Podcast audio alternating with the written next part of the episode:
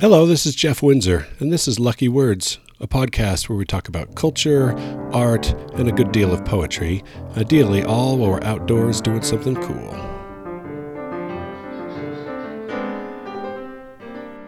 I'm sitting on a rock in the middle of Hellhole Canyon, literally in the middle. I'm just about halfway through. Right here in this spot, it's about, oh, probably 10 feet across uh, the wall on one side, and I'm just guessing here, probably 100 feet high, and the other one 200 feet high. So a long, narrow canyon littered with rocks from rock falls. The sky here is just a flat gray.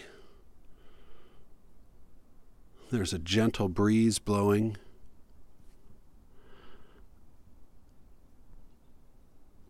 It's probably oh, it was mid 80s when I left the car.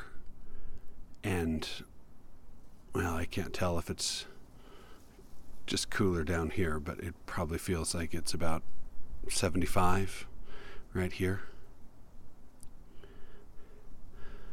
This is a funny little canyon. You park your car on the side of the road and walk for a mile just across this scrubby desert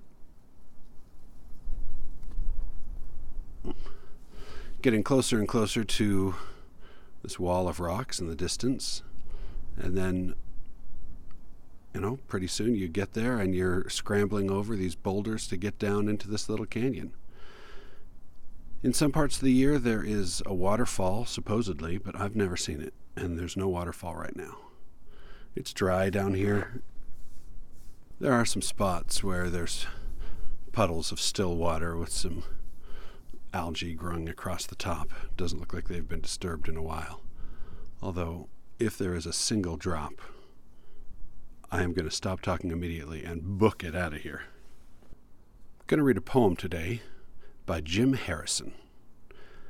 It's called I Believe. This is from his book In Search of Small Gods.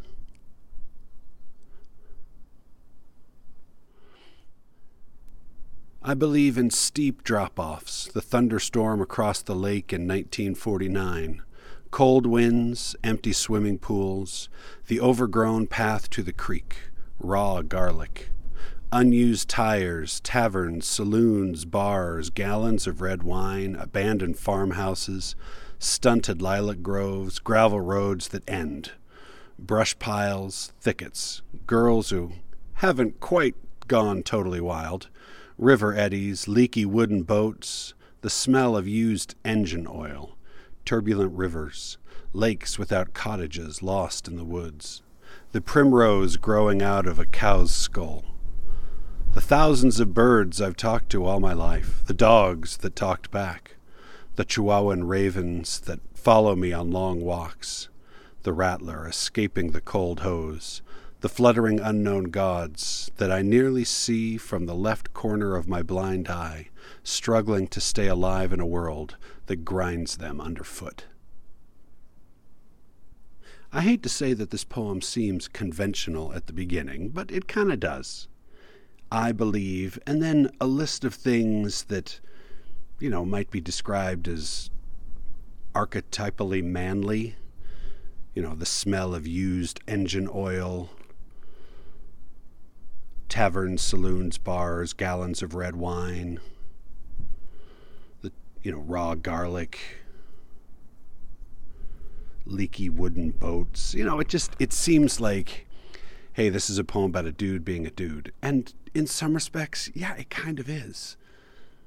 And if that were all it was, I think I'd still like this poem, and I think it would still work. I think this is a poem that you could write too. Now, a poem like this seems like it's something that could be dashed off, but as I've said about many other poems, there is always that work of revision and rethinking that goes into it. So even just making a list, try it yourself. Sit down and decide you're going to write a poem called I Believe, and then start listing things off that you believe, this kind of things. Notice that these are all, well, they're mostly nouns, but they're all of a type and they're all indicating more than what they're saying.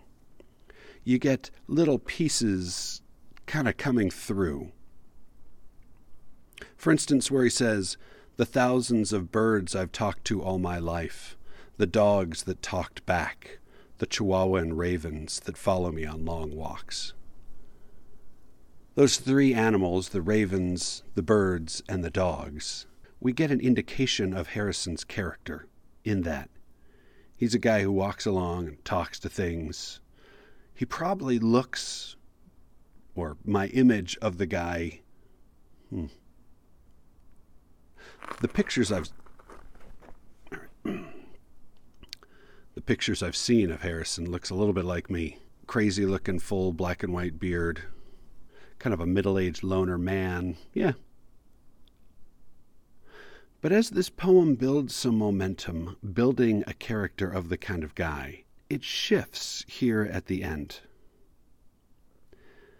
The rattler escaping the cold hose, the fluttering unknown gods that I nearly see from the left corner of my blind eye. Look at how many things that he's done to give some distance between the gods and himself. The gods are fluttering, the gods are unknown, the gods can only nearly be seen, and they're only nearly seen from the left corner of a blind eye. That's a lot of might, maybe, could hedging that he's doing there about these gods. But he says he believes in the fluttering unknown gods that I nearly see from the left corner of my blind eye. Okay. But the last line struggling to stay alive in a world that grinds them underfoot. What kind of gods are struggling to stay alive? Or perhaps, what are the gods that the world is grinding underfoot that are struggling to stay alive?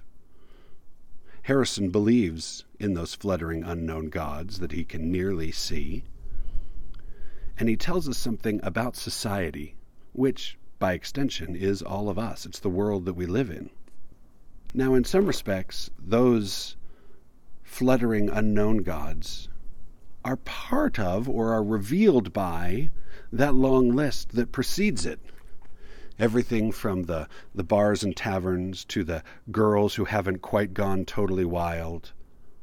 All of those are indicative of these of these fluttering unknown gods. So, the long list that precedes this declaration at the end, or this assertion at the end, about the gods that he believes in, the list is a way of revealing who those gods are, what kind of gods they are. This does seem like a good poem to be reading in a canyon called Hellhole, where I've just had to sweat for a mile and a half to get here and scramble over a bunch of boulders and only drew a little bit of blood.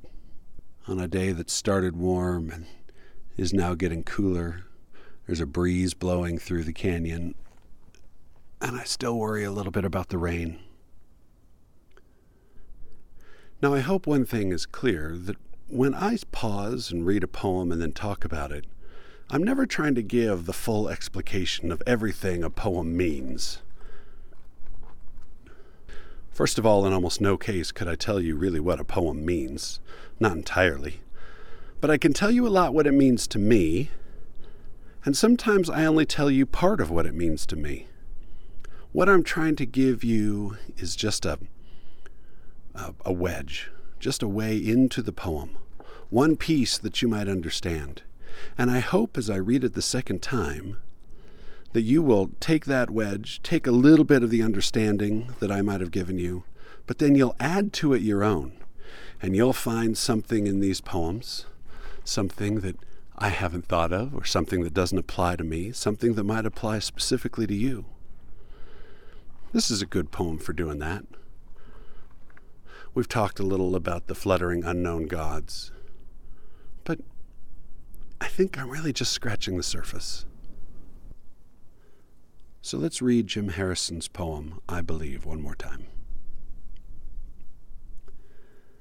I believe in steep drop offs, the thunderstorm across the lake in 1949, cold winds, empty swimming pools, the overgrown path to the creek, raw garlic, used tires, taverns, saloons, bars, gallons of red wine, abandoned farmhouses, stunted lilac groves, gravel roads that end, brush piles, thickets, girls who haven't quite gone totally wild, river eddies, leaky wooden boats, the smell of used engine oil, turbulent rivers, lakes without cottages lost in the woods, the primrose growing out of a cow skull, the thousands of birds I've talked to all my life, the dogs that talked back, the Chihuahuan ravens that follow me on long walks, the rattler escaping the cold hose, the fluttering unknown gods that I nearly see from the left corner of my blind eye,